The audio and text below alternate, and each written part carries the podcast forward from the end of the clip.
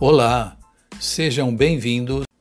Eu sou Roberto Gameiro e neste podcast vamos conversar sobre o tema a importância da capacitação e do treinamento.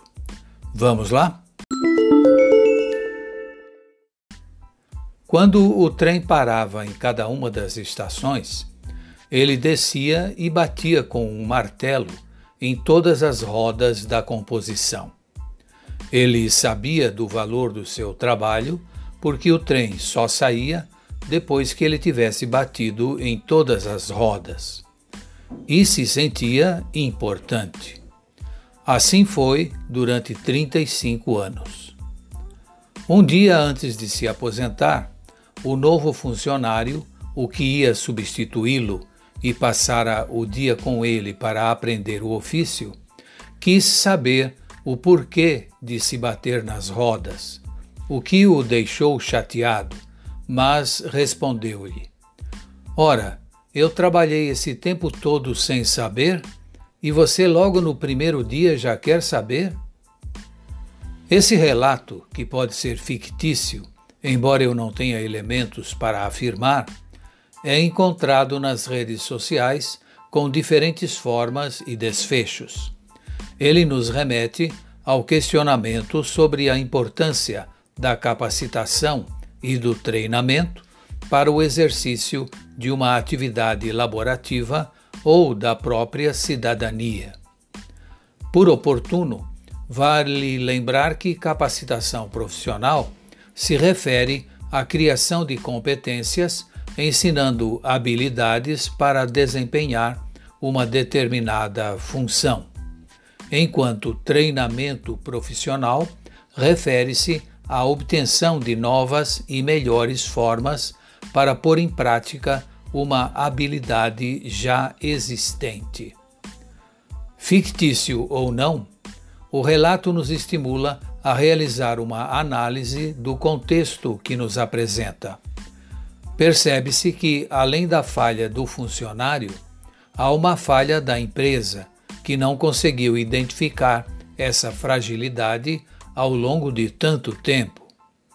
De gestores de RH, com certeza com nível superior de escolaridade, que não tiveram a percepção da importância dessa função para a segurança dos passageiros, constituindo, portanto, um ato de desrespeito aos usuários do serviço e, consequentemente, um ato falho de cidadania. Remete-nos também, por tabela, à importância da formação escolar para o mercado de trabalho e para o exercício da cidadania, colocando-nos no âmbito das escolas em seus diversos níveis. E aqui é importante abordar a figura do professor e sua formação na educação básica e na licenciatura. Ao abordar esta temática, com especial enfoque na figura do professor, trazemos à tona uma importante discussão em torno da qual orbitam as preocupações dos gestores escolares, na medida em que se questiona o processo de formação desse profissional imprescindível para que se garanta educação de qualidade para esta e para as próximas gerações.